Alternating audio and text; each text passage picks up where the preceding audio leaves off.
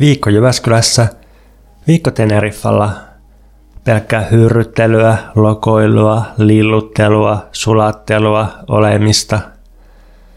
Eilen mä en ensimmäistä kertaa ajatellut mitään, en yhtään mitään. En siis puhu mistään heideggerilaisesta ei-mikyyden ihmettelystä, vaan ihan vain ajatuksettomasta tilasta. Se oli mahtavaa. Ainoaksi ongelmaksi muodostui melko suosittu mediakonseptini, jossa mua joka kerta vaivaa joku. Miten mä voin enää jatkaa työskentelyä tyhjänä vaivoista? Mikä nyt vaivaisi pontusta? Miten voisin tuottaa sisältöä siitä tyhjästä temppelistä, josta käsin nyt koen maailman lapsen kasvoisena? Mutta ei tuokaan nyt oikeasti vaivaa. Mä annan vain pienen huolijää puikon sulaa lätäköksi lattialle, josta sitten resortin siistiä taitavilla mopin heilautuksillaan siirtää sen lätäkön näkymättömiin ja pusertaa sitten ämpäriin. Mun podcastajien ura on ohi. Mä olen vaivattomassa tilassa. Maailma ei enää tavoita mua. Elämä se vain on. Se virtaa. Se soljuu. Mä astelen virtaan aina vähän itsestäni eroavana, mutta sehän ei haittaa mua eikä virtaa. Oho, tuntematon numero. Jos se on jotain tärkeää, niin lienee parasta vastata. No moi, se on tuottaja Teppo täältä HSBS Missio Podcast Pörinäparatiisista päiveitä. Semmoisella mukavalla asialla soitteen, että olisiko sua kiinnostanut pieni osallistuminen meidän uuteen keskustelusarjaan, jossa sukupolvet kohtaa ja on samaa mieltä kiinnostavista yhteiskunnallisista asioista. Hmm, no siis aiemmassa elämässä olisi varmaan tässä vaiheessa sanonut, että mieluummin hukun kiehuvaan kuseen. Mutta koska mä oon siirtynyt postvaivalliseen tilaan, niin kerropa lisää. Juu, eli just niin. Tämä olisi siis sellainen, että meidän pääkirjoitustoimitus juttelee nuorempien kollegoiden kanssa siitä, että miten nykyään itse asiassa Suomen suurimmassa päivälehdessä työskentely on paras tapa, jolla voi tehdä maailmasta paremman paikan. Sitten tässä vähän käydään läpi Hans Ruslingin faktoja, ja sitä, miten naurettavaa kaikenlainen politiikka ylipäätään on, kun tosiaan faktojen mukaan asiat menee paremmin ja näin. Niin mitäs tällainen?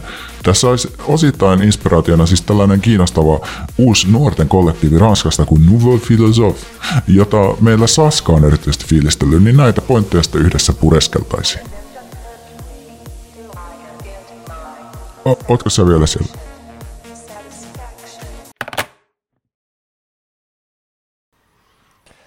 Jaas, otetaan täältä puhelimesta sitten ihan toinen numero.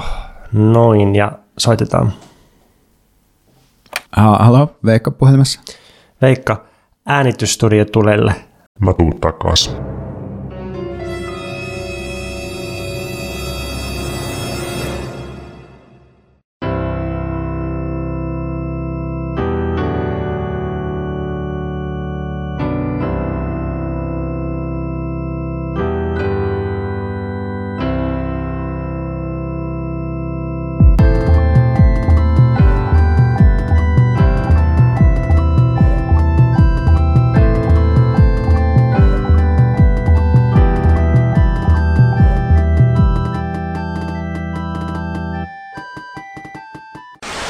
Ilmestyykö sun mielestä mikä meitä vaivaa liian harvoin? No ensinnäkin yritä itse käsikirjoittaa näitä jaksoja useammin kuin kerran kuukaudessa saatana. Toiseksi Meillä on sille ratkaisu. Me julkaistaan joka kuukausi yksi lisäjakso Patreonissa.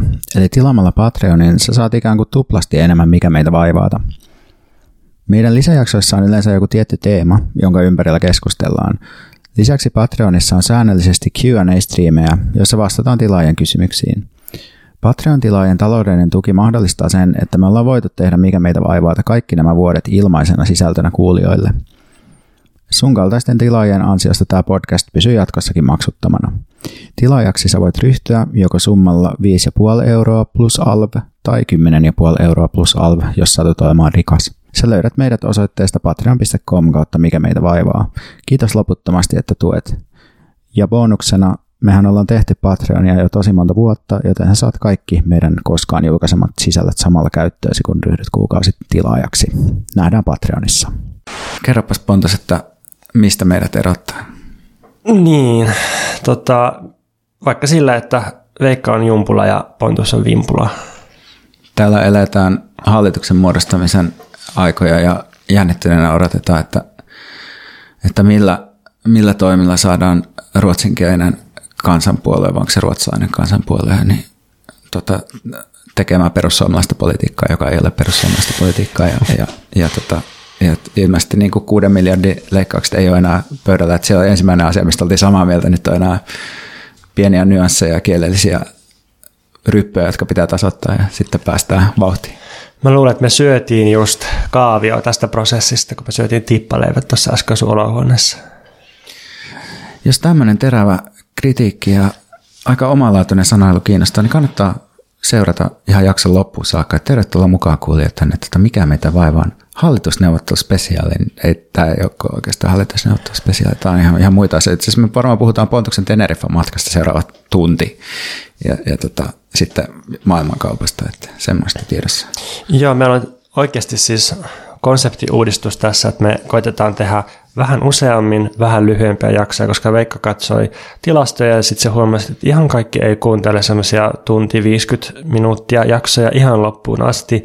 Ja kun siellä joskus on jotain ihan järkevääkin siellä loppupäässä ja sitten se tahtoo hukkua sinne, niin nytten hallitusneuvottelujen hengessä laitettiin leu- leikkuri viuhumaan jotenkin mulla oli mielessä, että Lapin leuku ja sitten leikkuri, niin leukkuri meinasi tulla. Mutta leukkuri nyt viuhuu ja pätkii puoleen meidän jakson, mutta se tarkoittaa, että kun leikataan kahtia, niin sittenhän on itse asiassa kaksi kertaa enemmän sen jälkeen, kun on kaksi kappaletta. Ja tällä kertaa saattaa jopa olla itse asiassa neljä kertaa enemmän, koska Pontus kävi myös muita metriikkoja läpi, eli meidän käsikirjoituksen merkkimääriä, ja ne on ihan sama, saman pituus, että nyt meillä on vain kaksi semmoista helvetin pitkää käsikirjoitusta, mutta mikä ei itse asiassa varmaan muutu kauheasti, mutta näennäisesti ollaan kuitenkin seurattu metriikkoja ja silleen. Eli, eli leikkauspolitiikka kannattaa aina, sen opimme tästä Hei, voisi sanoa tässä myös, että meitä sponsoroi Vasemmisto-foorumi pienellä summalla, kohtuullisella summalla, reilulla summalla, mutta paljon reilummalla summalla voitte te kuuntelijat myös sponsoroida.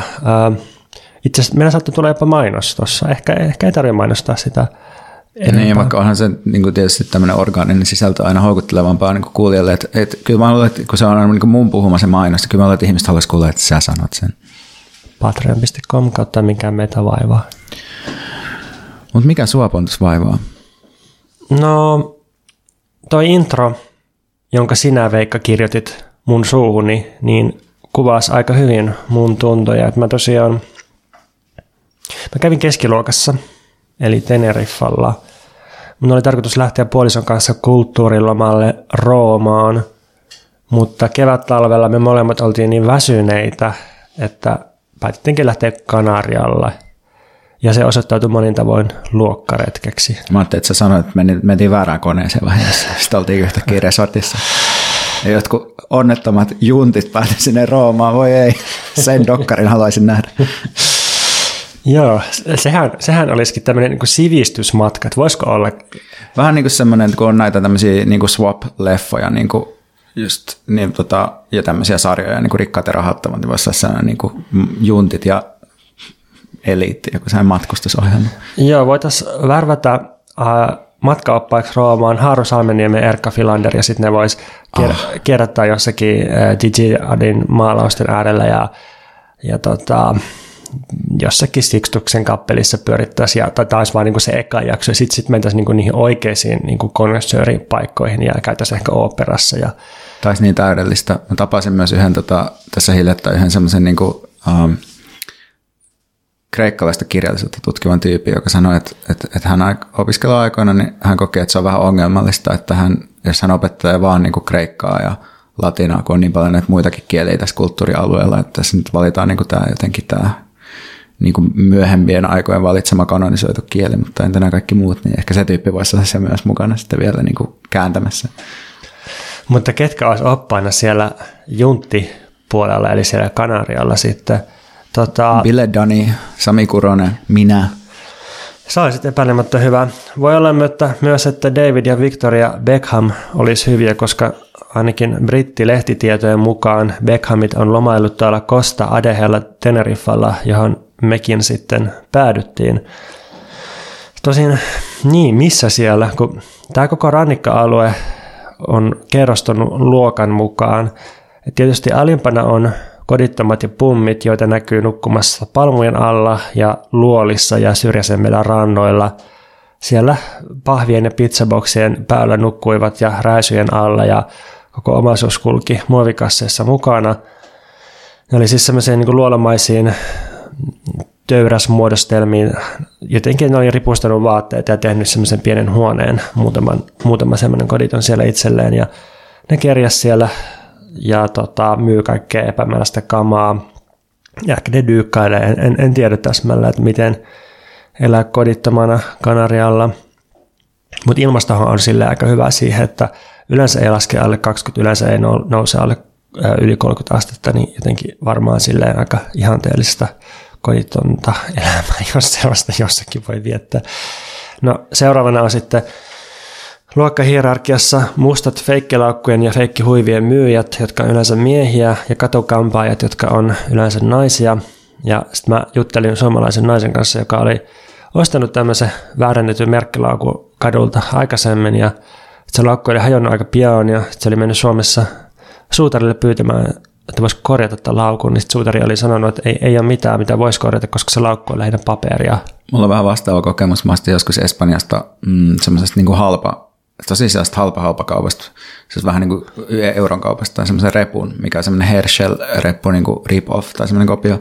Ja se hajosi tietenkin heti, mutta sitten mä vaan kunnianhimoisesti jatkoin se ompelemista karhulangalla useita vuosia. Niin siinä, siinä oli lopulta varmaan niin kuin mun laittamaan lankaa enemmän kuin sitä alkuperäistä ompelulankaa, mitä jossain tehtaassa on käytetty. Joo, jännä tämmöinen yhteistuotannon muoto, yhdessä tuotanto. Niin se on vähän niin kuin sellainen Ikea-juttu, että se tull, tässä tapauksessa tulee koottuna, mutta hajoaa ja sitten pitää korjata sitä. Niin, käänteinen Ikea, joo.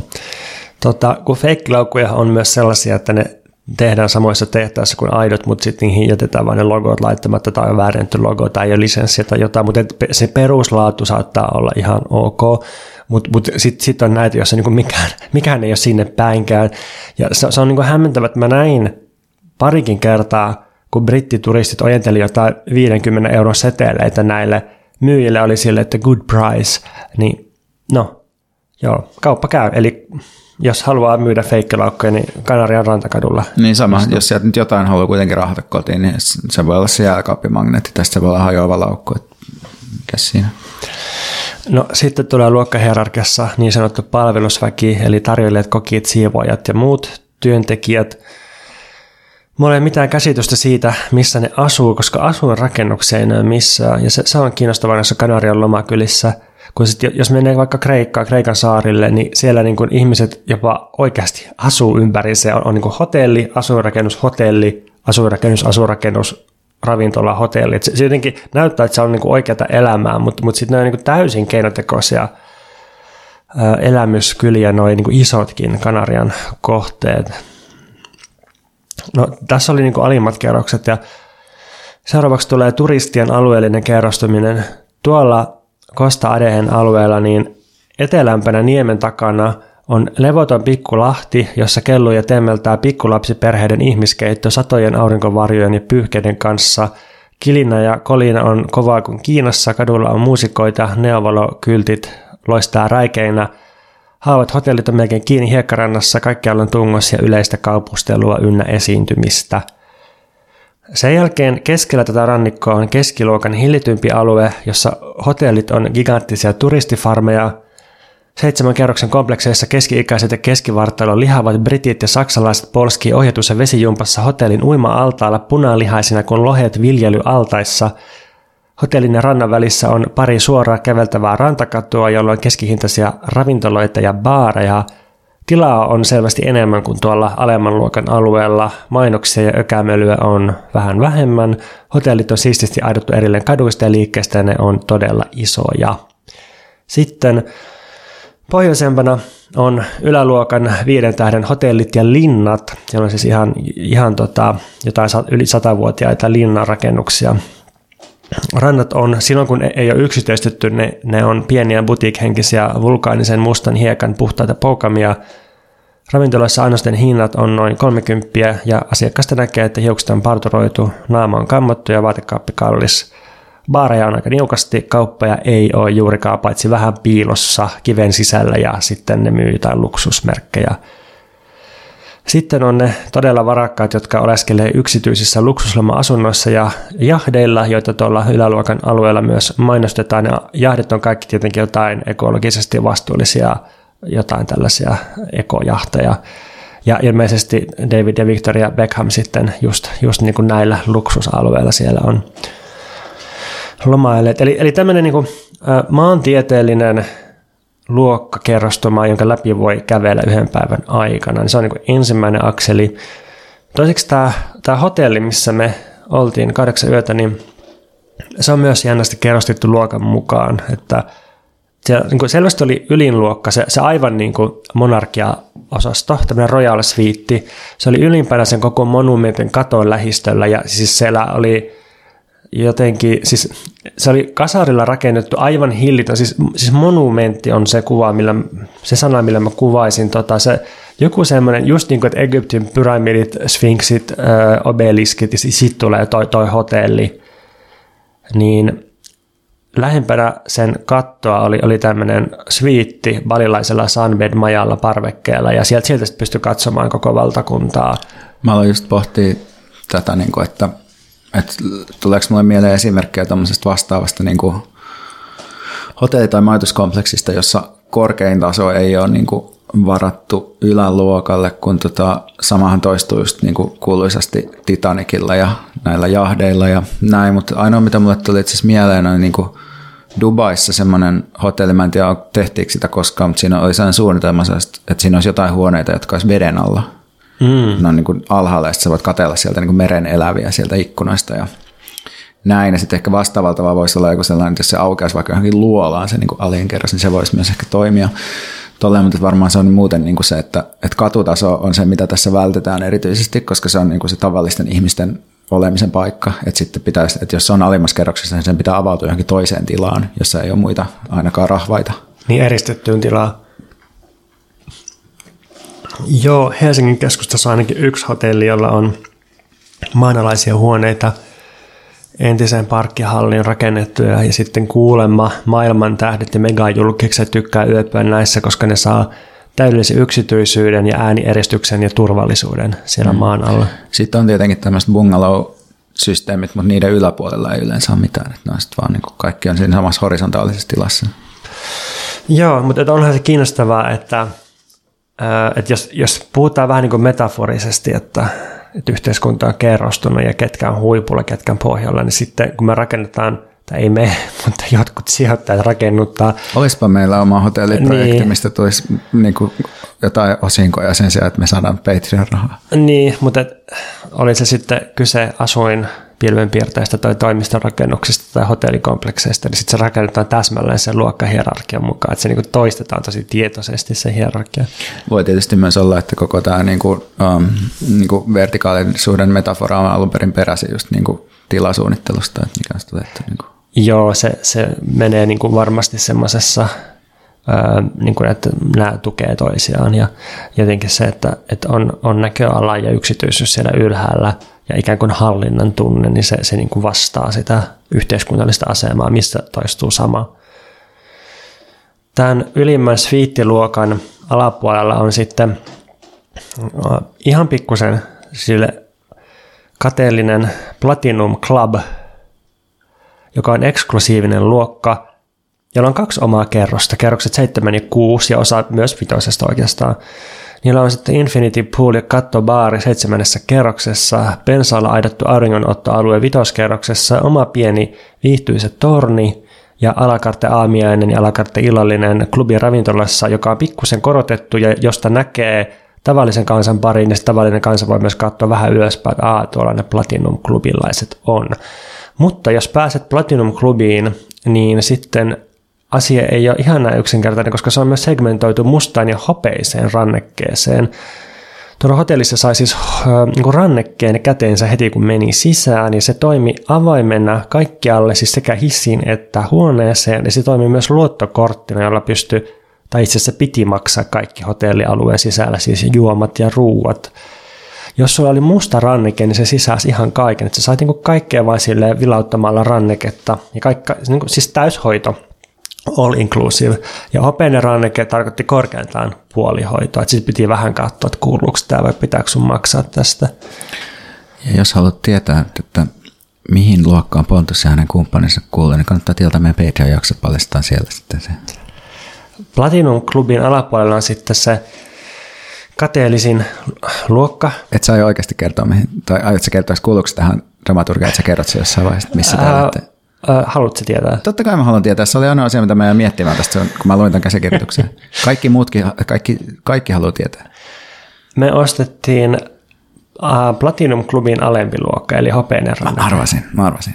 Tämä on just tämmöinen, että niin olisi aivan uskomatonta tuhlausta, eikä mitenkään rahaa, ja se olisi niin typerintä maailmassa menee jonnekin sviittiluokkaan. Että tästä oli myös keskustelua jonkun tutun kanssa – joka oli silleen, että, että jos sä menet tämmöiseen hotelliin, niin miksi sä ottaisit se ylimmän luokan, koska sit sulla ei ole mitään parantumisen horisonttia, että sit sä oot niinku vähän pettynyt, sä oot vähän niinku saavuttanut kaiken, mutta jos sä oot niinku keskikategoriassa, niin sä voit olla silleen, että hei, ainakaan mä pohjalla, ja sitten hei, ainakin mä voisin ensi kerralla päästä vielä ylemmäs. Että sä oot semmoisessa niinku, just se keskiluokan asenne, että, että asiat paranee, mä voin vielä kiivetä ylemmäs. Joo, ja sitten tässä mun mielestä näkyy myös ehkä semmoista, niin kuin, tai siitä voi ehkä, tästä voi vetää jotain semmoisia niin lankoja semmoiseen niin kuin, tietynlaisen niin työväenluokka-identiteetin hajoamiseen just siitä, että musta tuntuu, että, että, että nykyään on niin hyvin yleinen myös sen ajatus, että joo, että mä menen tonne Platinum-klubiin ja mä säästän vähän ekstra rahaa sinne ja sitten mä niin kuin voin tavallaan satsaa tähän.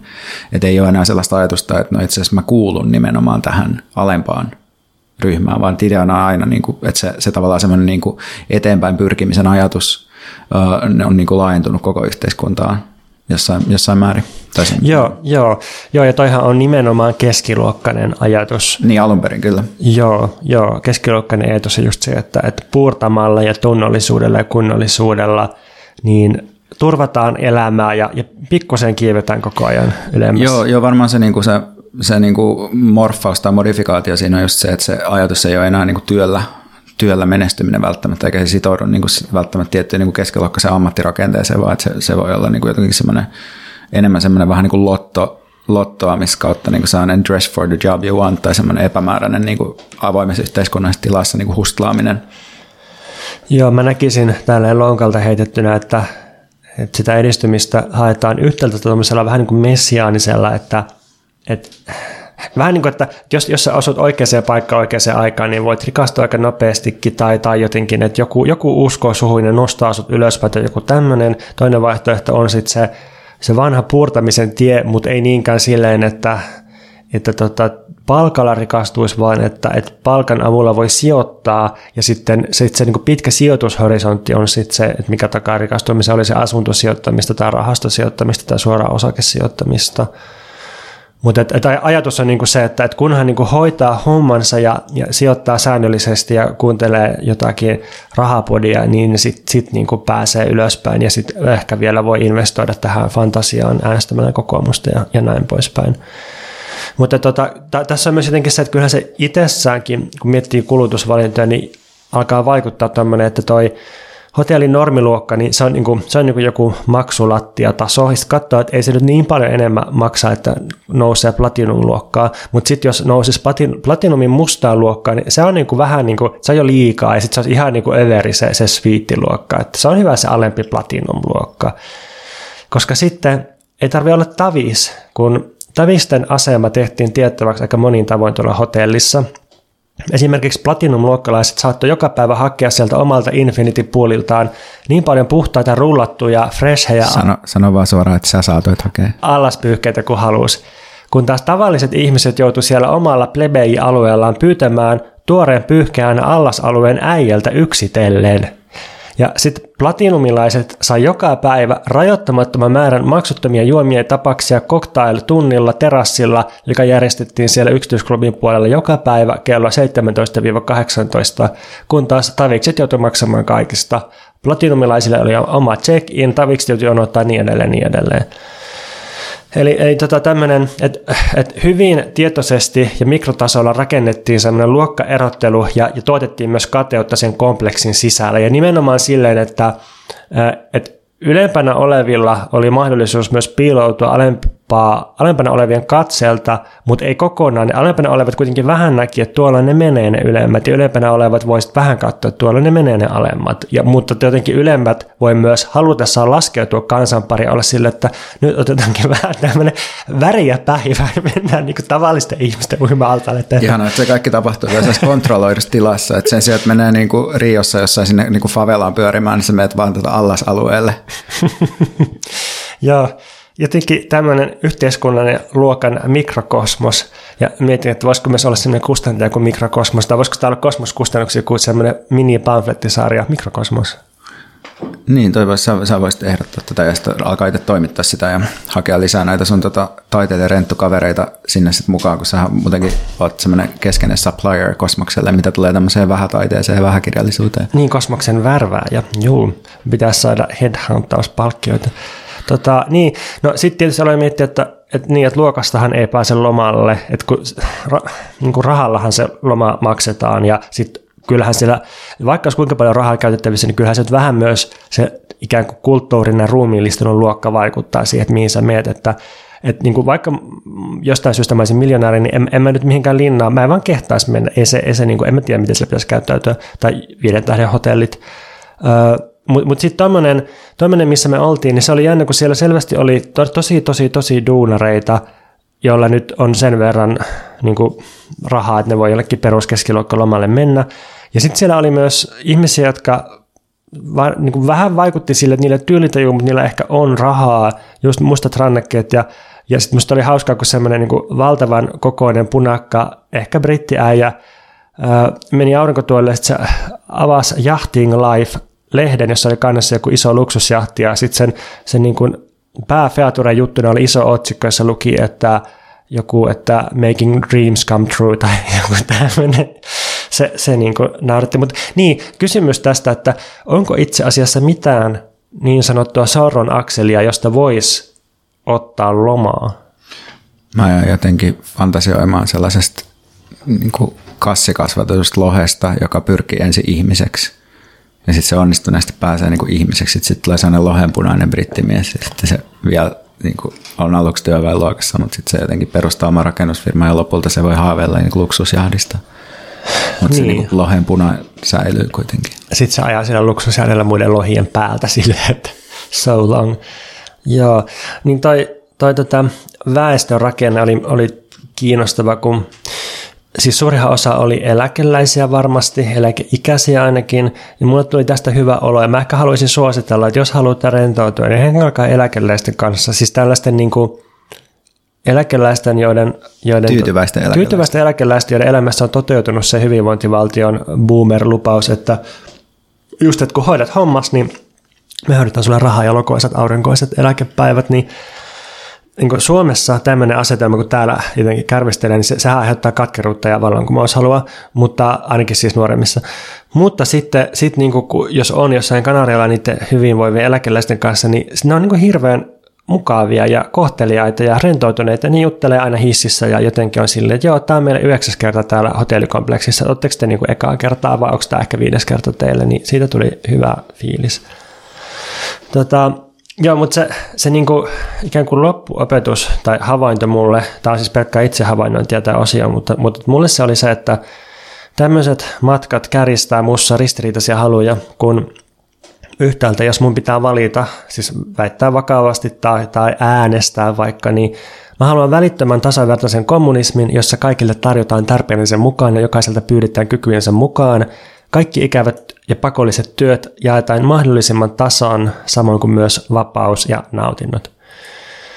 Mutta sitten toisaalta Mä oon aina halunnut myös elää aristokraattista kevyttä ja täydellisen vastuutonta elämää, jossa voin tuhlata ympäriinsä ja lueskella Prustia balilaisella Sunbedillä Infinity Poolin reunalla samalla kun robottipalvelijat vilvottaa mua heuttamalla bambulehtiä ja voin imeä tekillä sunrisea naurettavan isosta lasista. Sä oot musta hienosti just piilottanut sen niin kuin riiston rodullistetun rakenteen siihen, että sä oot muuttanut sen robotiksi. Kyllä.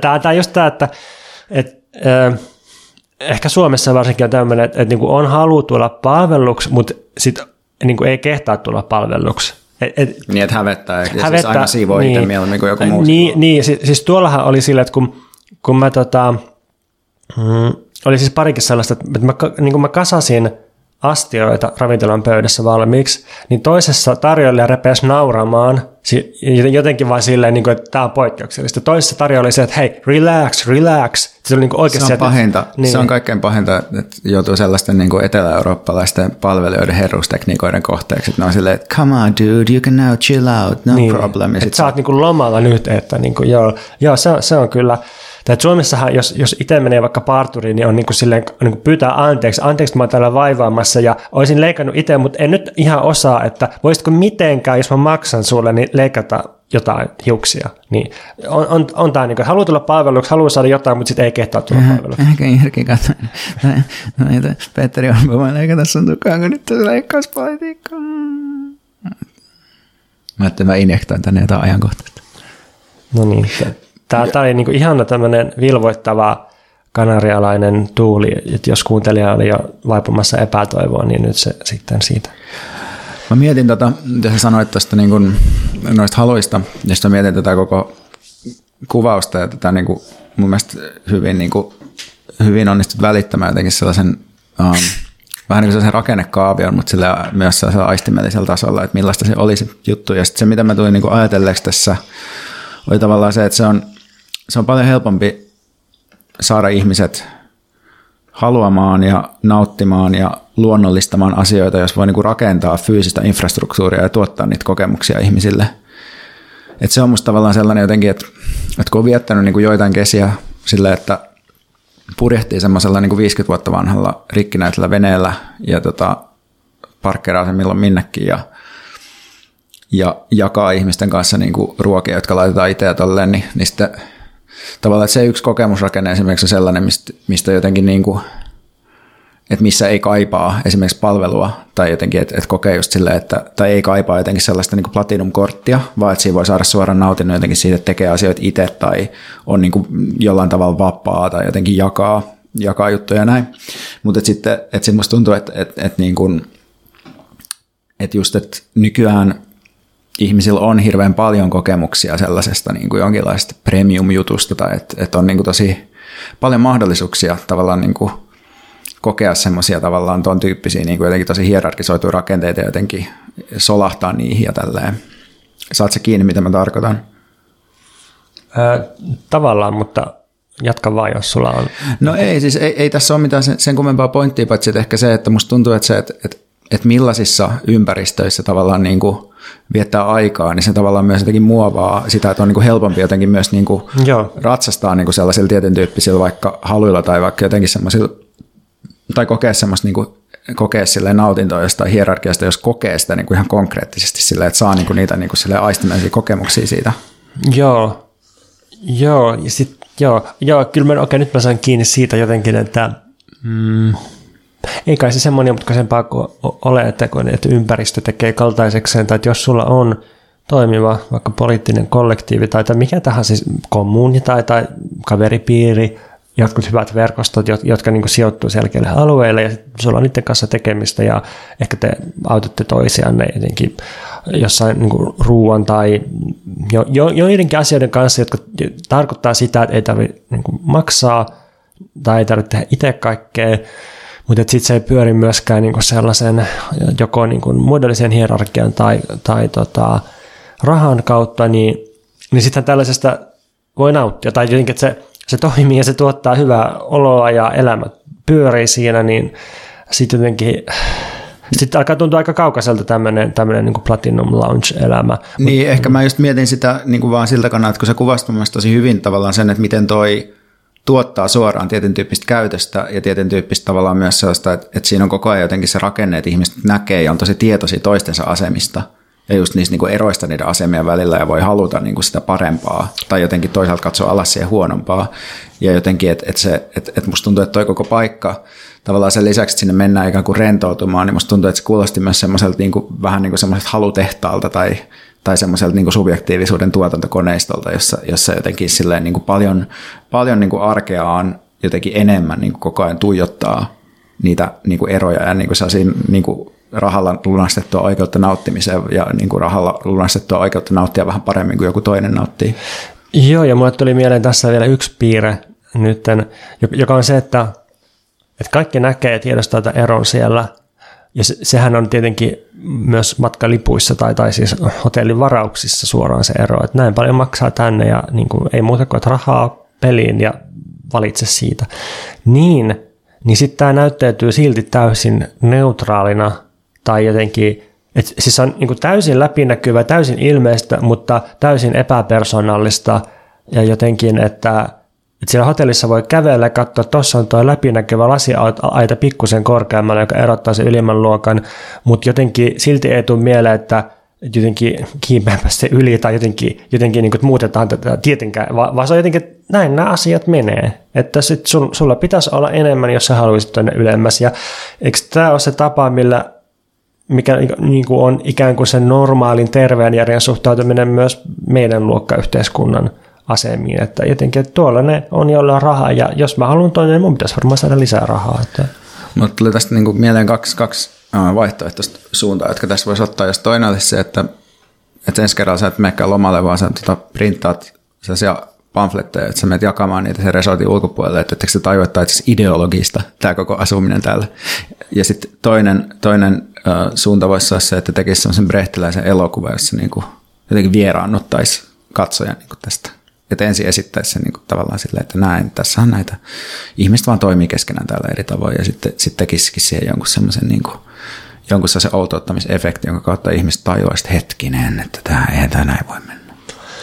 Mulla oli joskus ajatuksena kirjoittaa semmoinen brehtiläinen romaani, jossa niin kaikkien tekojen ja tuotteiden tuotantoprosessit kaivettaisiin silleen tosi tuskatusti esiin, että niin tyyppi juo maitoa ja sitten se on sille, että ei, ei juo maitoa, vaan että, että jotenkin niin kuin äh, vangitun ja, ja niin kuin keinosiemennetyn äh, lehmän, jolta riistettiin sen jälkeläiset, niin, niin kuin siitä pakko lypsettyä nestet. Jotenkin sillä, että kaikki olisi niin kuin tuskallisesti ne tuotantoketjut kirjoitettu auki siihen, mutta tota, hmm. joo. Mä, mä suunnittelen kanssa joskus semmoista dekomodifikaatiotyöpajaa, jossa ihmiset jotenkin kävisi läpi asioita, joita ne himoitsee – oh, nyt tipahti sieltä joku WhatsApp-viesti, mutta tota, en nyt lue sitä tässä. Niin, niin, niin sitten, että jotenkin kävisi niitä läpi sitä takaperin, että miten itse asiassa, miten mun halu ja miten tämä tuote on niin tuotettu tai jotain sellaista.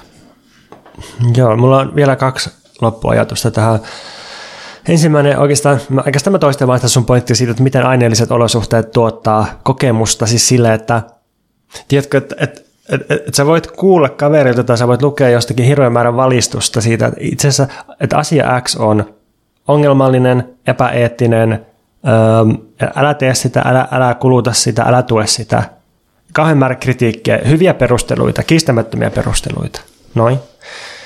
Mutta sitten jos sä satut tekemään sitä asiaa, vaikka matkustamaan jonnekin tai, tai miettii, että jollekin tupakan poltto tai, tai niin kuin juominen on, on tällaisia, niin sitten se asia tuntuu aineellisesti niin hyvältä, että oikeastaan millään muulla ei ole mitään väliä. Että se, se, se niin kuin kokemus, aineellinen kokemus siitä asiasta on niin paljon voimakkaampi kuin mikään määrä perusteluja, valistusta, eettistä argumentointia, jne. Niin, eikö tämä ole vähän tämä, niin kuin, että, että voi ajatella silleen, että No Woodstock on ehkä huono esimerkki, otetaan nyt vähän niin kuin kliseisyyden vuoksi, niin kuin, että, ihmiset Woodstockissa ei haaveillut siitä, että mä just nyt luksusjahdilla ja mua palveltaisi. Vaan ne oli kaikki siellä alasti mudassa aineissa ja osa kuoli sinne ja silleen, mutta, mutta et, et tyytyväisinä. niin, tota, joskus jossain haastattelussa ää, yksi tyyppi sanoi, niin kuvaili mulle hyvin sen, että miten onnistuu kannabiksen – dekriminalisointi tai, tai jopa laillistaminen, niin se, se ei onnistu silleen niin kuin argumentoimalla ensisijaisesti, vaikka sekin puoli tarvitaan, vaan se onnistuu sillä, että riittävän iso osa väestöstä saa myönteisiä kokemuksia kannabiksesta. Niin jotenkin jossain vaiheessa se, se kannabiksen demonisointi ja kriminalisointi, se vaan niin romahtaa, että se on niin, niin epäuskottavaa, kun on ne aineelliset kokemukset siitä, että ei tämä nyt niin ihmeellistä ole. Kyllä mä, mä itse uskon, että on ne hampumarssit, millä se muutetaan. Eli me tarvitaan ihmisille aineellisia kokemuksia kommunismista. tota, niin, mä Okei, toi on se loppupointti, mutta mä jätän vielä loppukysymyksen, joka on niin se, että kertokaa mulle, miten elää kummankin halun kanssa, miten yhdistää vastuuta hedonismi ja reilulta tuntuva työnjako, miten tuottaa aristokraattinen kommunismi.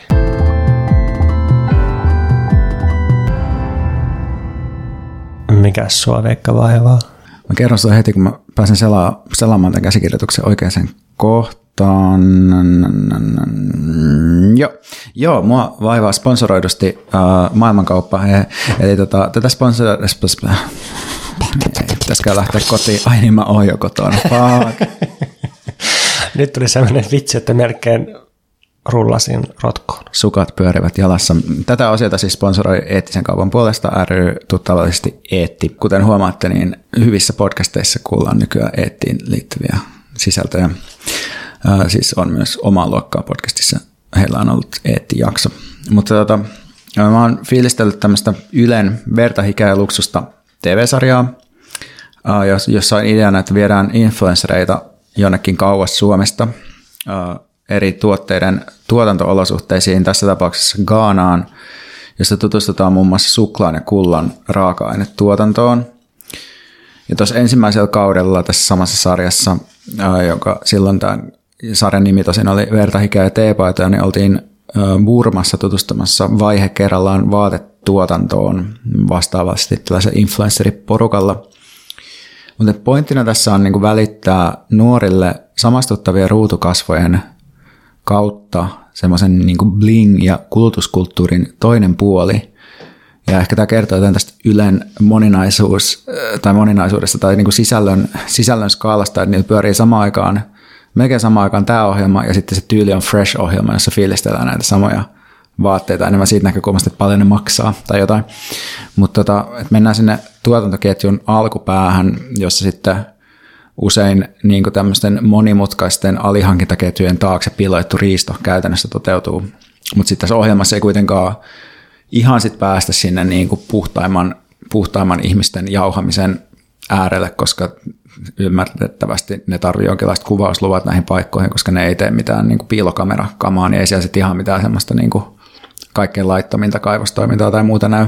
Eli niin, toi, toi on aina kiinnostavaa, että näytetään tuotantoa, mutta tuotannon, näytetyn tuotannon taakse piiloutuu joku niin kuin toinen tuotanto. Tulee mieleen siis tällaiset koululaisille tarjotut eläintilaretket, jotka niin kuin, ei varmasti kohdistu niihin niin kuin suurteollisuutta pahimmin edustaviin tiloihin. Jep, mutta mun mielestä se sinänsä ei ole niinku välttämätöntäkään, koska toikin matsku on sellaista, että siitä niinku saa kuitenkin sellaisen kuvan siitä, että okei, nämä työolot on vähän erilaiset kuin mitä meillä vaikka Suomessa ja näin, mutta ja sitten myös niin kuin eläinoikeusalalla ihmiset aina tykkää toistella sitä jotain, että jos teurastamoissa olisi lasiseinät, olisimme kaikki vegaaneja, mikä ei todellakaan pidä paikkaansa, että ihmiset on täysin niin kuin ok kyllä se väkivallan kanssa. Ne ei vaan niin kuin jaksa katella sitä koko ajan, että se ällöttää niitä tai inhottaa niiltä, mutta ei se tarkoita sitä, että ne lopettaisi niin kuin eläinten syömisen sen takia, että ne tietää, että siihen sisältyy väkivaltaa. Mutta onko tässä joku erottelu vielä siihen, että, että sellainen tieto on yksi asia, mutta sitten No jos käytetään tässä jaksossa aikaisemmin käytettyä käsitettä, niin aineellinen kokemus siitä, että jos, jos se tulisi niin kuin kuvien tai jonkun, en tiedä minkä muodossa, niin video, jonkun sellaisen niin kokonaisvaltaisemman tunteisiin vetoavamman kokemuksen muodossa se tuotanto-olosuhde naamalle, niin vaikuttaisiko se sitten niihin? Siis jotenkin aloihin? noin varmasti, mutta, ei välttä, mutta, mutta sitten tuossa pitää myös välttää sitä sellaista niin elämyslogiikkaa, että jotenkin yksi kokemus muuttaa koko elämän, koska se ei välttämättä aina mene ihan niin, ja se on ehkä enemmän sellainen viideteollisuuden tapa niin kuin jotenkin esittää se, niin kuin, se oma, oma toimintansa jotenkin silleen, että tehdään niin kuin sellaisia elämät tai niin kuin veret seisauttavia uskomattomia juttuja ja kokemuksia. Että kyllä tuntuu, että se myös jotenkin tässä niin kuin on, on oleellista, että, sä, jotenkin, että sä oot tekemisissä jotenkin syvällisesti sen asian kanssa, että se voi ehkä muuttaa. No, mutta ei, tässä ajaudutaan ehkä vähän, vähän kauas tästä aiheesta, mutta, tota, mutta tota, niin, kuitenkin olin puhumassa tästä niin kuin alihankintaketjujen taakse piilotetusta riistosta ja luin taas sen sitaatin, että Gaanassa ja Norsunluurannikolla arviolta 1,5 miljoonaa lasta työskentelee kaakaotuotannossa. Heistä noin 95 prosenttia työskentelee raskaissa tai vaarallisissa työolosuhteissa ja tavoin, joka häiritsee koulun käyntiä. Viimeisen 30 vuoden aikana Gaanan metsistä on hävinnyt noin 65 prosenttia. Nämä on siis tuosta tuota Eetin julkaisemasta suklaaselvityksestä. Me laitetaan nämä kaikki meidän tässä viittaamat materiaalit sitten tuonne jaksokuvaukseen eli deskiin. Mutta siis tässä sarjassa musta on mielenkiintoinen ja toistuva tekijä se, että nämä kokemuksen välittäjähahmot, influencerit, niin ne koko ajan kun ne käy näitä kokemuksia läpi ja tutustuu tähän tuotantoon, ne palauttaa tätä asiaa omaan kulutukseensa ja ainakin yksi näistä tyypeistä oli myös hiljattaessa Yle haastattelussa, missä hän kertoi, että elämä on niin muuttunut. Hän joutuu nyt miettimään ihan uudella tavalla niin omaa ilmeisesti kulutusta ehkä jotain muutakin, mutta että nyt on niin nähty totuus ja pitää kyllä miettiä uudelleen sitä suhdetta luksukseen. Et samalla mä koen, että koko sarjan läpi kulkee sellainen jännite ja ristiriita, että huomio on tässä koko ajan siinä tuotannossa ja niissä monimutkaisissa logistiikkaketjuissa, jonka kautta nämä tuotteet päätyy Suomeen. Mutta sitten samalla kaikki palataan kuitenkin siihen, että mitä tavallinen suomalainen voi tehdä ja ostaa. Et se on aina jotenkin sitten se semmoinen, sitä voisi ehkä kutsua jonkinlaiseksi niin kuin, joskin niin kuin yle-banaliteetiksi tai joskin tällaiseksi, mitä niin kuin toistetaan aina. Aina jos tehdään niin kuin mikä, mistä tahansa yhteiskunnallisesta aiheesta joku sisältö, niin sitten ollaan sillä aina, että no miten jokainen tavallinen suomalainen voisi toteuttaa tätä luksuskommunismia omassa arjessaan. Nyt mulle tuli mieleen se, että kun mä vuonna 2012 haastattelin Tere Vadenia, joka Olisikohan se ollut ensimmäinen jopa siitä sen, sen ja Antti Salmisen energiaprojektista tämmöinen haastattelu, siis e- energian filosofia-projektista tämmöinen, että hei, että koko sivilisaatio nyt teeteröi aivan edgellä, että että, niin kuin, että kaikki perustuu öljyyn. Eihän tässä niin kuin, Jos haluat kuolla lauseen suomeksi, niin kannattaa tilata meidän Patreon. eihän tässä ole mitään järkeä missään. Ja sitten sit mä niin kuin, sen lopuksi kyselin, että no mitäs, mitäs myös voidaan tehdä. Sitten siihen laitettiin se juttu tai sellaista, että no vaan pyörisähkö on aika iso tämmöinen energiankuluttaja. Ottakaa ne laitteet pois seinästä silloin, kun te ette käytä niitä. Sitten jälkikäteen ajatellen se on vähän semmoinen, että mm, mm, joo. Että ongelma ratkaistu. Mm. Käyttäkää sähkölaitteet yöllä, peskää pyykit yöllä.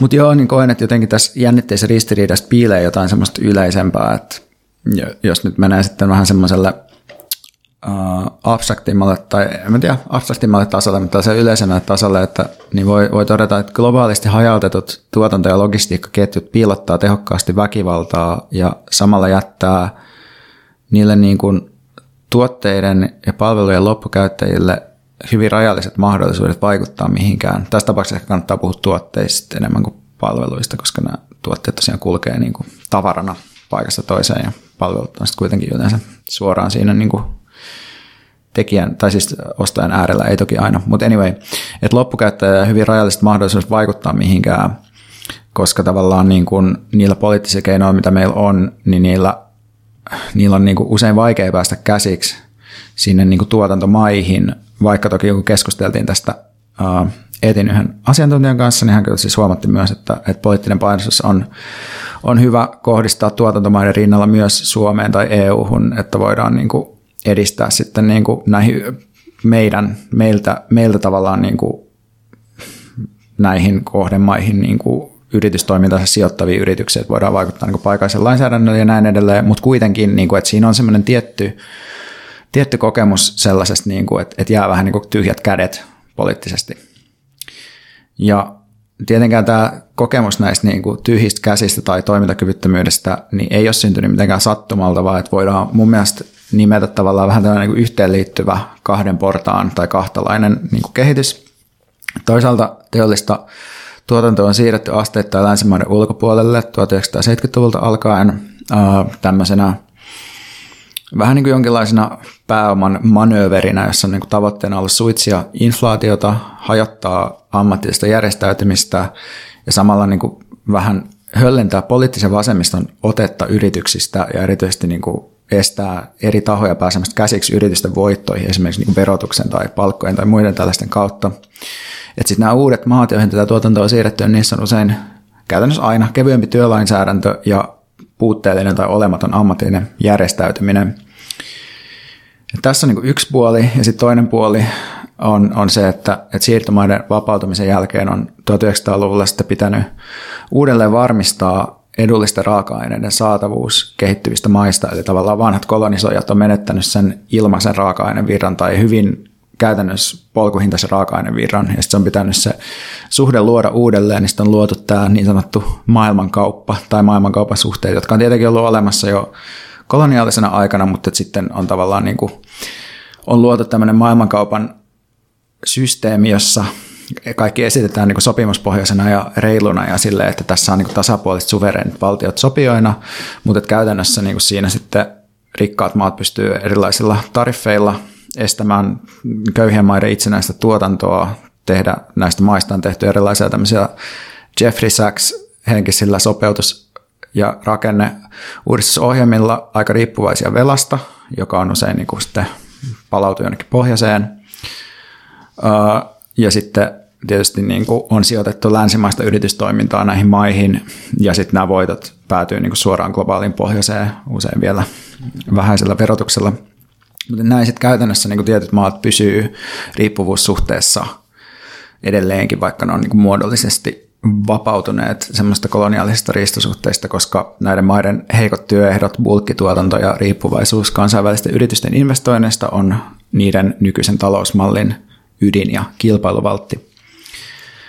Mutta joo, että sitten tosiaan jos palataan tähän niin vertahikeä luksusta sarjan ristiriitaan, niin kun se esim. haastatellaan sitten tämmöistä paikallista kullan tuotantoon erikoistunutta kansaisaktivistia, niin se, se just korostaa siinä haastattelussa, että, että on tosi oleellista, niin kuin, että nimenomaan täällä Gaanassa tehdään tiettyjä asioita, jotta me voitaisiin estää voittojen valuminen ulkomaille.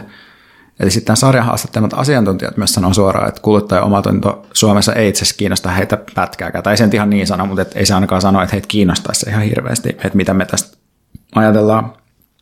Mutta tietenkin tämä tämä ristiriita niin on tavallaan, että se esittää tietyn mielen maiseman, mm, josta mä tuosta puhuin äsken niin vähän niin tyhjinä käsinä tai toimintakyvyttömyytenä, joka on niin se, että, että meille tarjotaan jatkuvasti ensisijaisena toiminnan tapana tai olemisen tapana tai vähän niin kuin asentona sitä kuluttajuutta. Ei niinkään niin kuin välttämättä aina suorilla väitteillä, vaan myös tällaisella, niin kuin, että tämmöisellä niin kuin samastumisen ja kaltaistumisen kautta, että okei, että no tuolla tyypillä on jotenkin sellainen olo, että sen pitäisi kuluttaa eri tavalla tuolla influencerilla, niin ehkä mäkin sitten jotenkin mietin mun kuluttajuutta ja ja tietenkin tämä, mistä me nyt ollaan puhuttu tässä podcastissa viimeiset viisi vuotta, että miksi ette vieläkään tajua tätä, kun me ollaan puhuttu tästä viisi vuotta, niin, niin kuluttajuus liittyy tietenkin laajemmin tällaiseen tällaisiin uusliberalismin sielun tekniikoihin, joilla tuotetaan tämmöistä jälkipoliittista yksilöllisyyttä, jossa ihminen kehittää itseään ja voimavaroja ja tavoittelee itsenäisyyttä ja lisävaltaa just henkilökohtaisen talouden ja omien,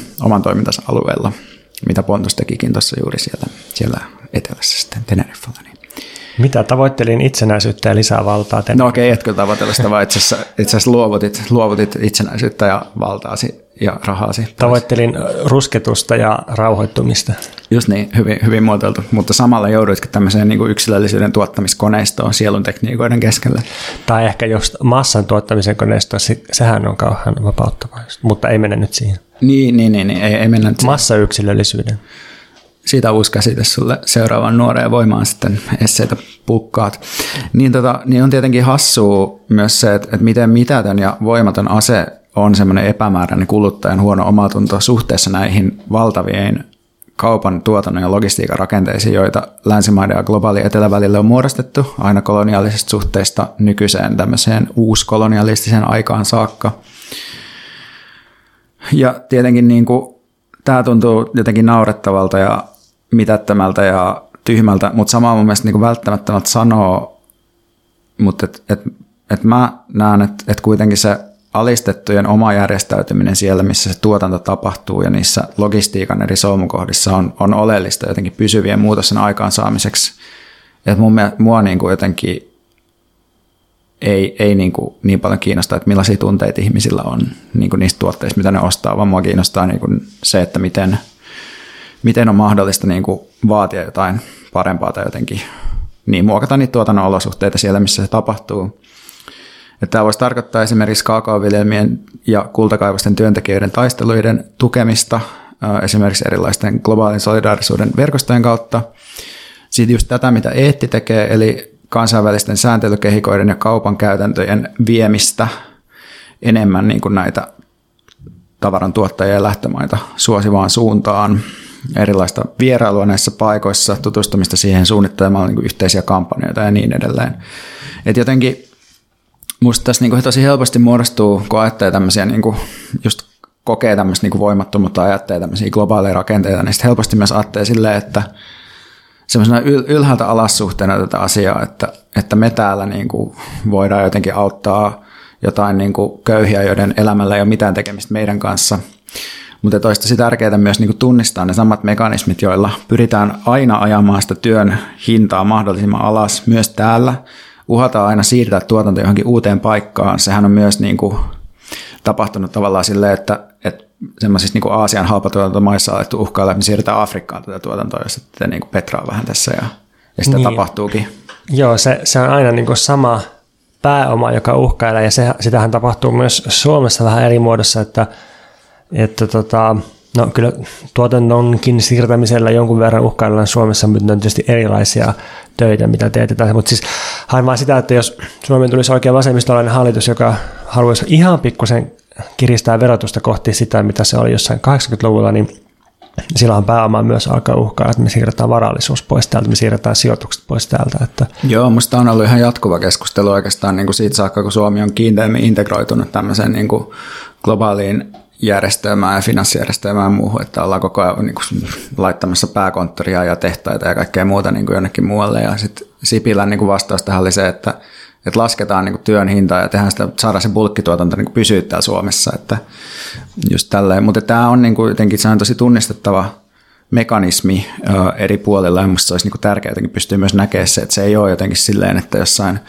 globaalissa etelässä on täysin niin kuin eri, eri kapitalismi kuin täällä. Että totta kai meillä on niin kuin tosi paljon enemmän varallisuutta ja oikeuksia ja mahdollisuuksia, mutta tosi paljon niitä samoja, samoja mekanismeja on siellä. Niin ja sitten se, se niin kuin vastaveto tähän pääoman uhkailuun on tietenkin se, että työntekijät, jos ne järjestyy, järjestäytyy, niin ne pystyy uhkailemaan pääomaa, että, että jos tämä on meille enemmän palkkaa ja parannuksia, niin me vedetään meidän työntekoa pois sitten.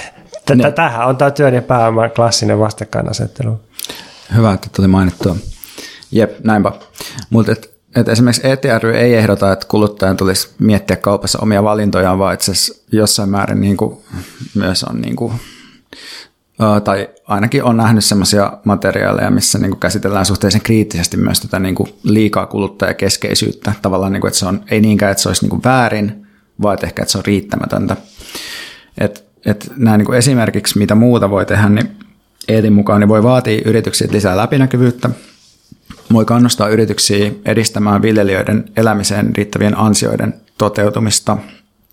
Ja siis elämiseen riittävillä ansioilla viitataan siis, siis äh, sellaiseen ansioon, jolla elämiseen riittävän palkkailla, jolla pystytään, pystytään käytännössä niin tulee toimeen, saadaan kohtuullinen elintaso, pystytään myös keräämään jonkinlaisia säästöjä. Sitten voi lisäksi tukea kunnianhimoista yritysvastuulainsäädäntöä ja sitten voi allekirjoittaa muun muassa vetoomuksen yritysvastuulain puolesta.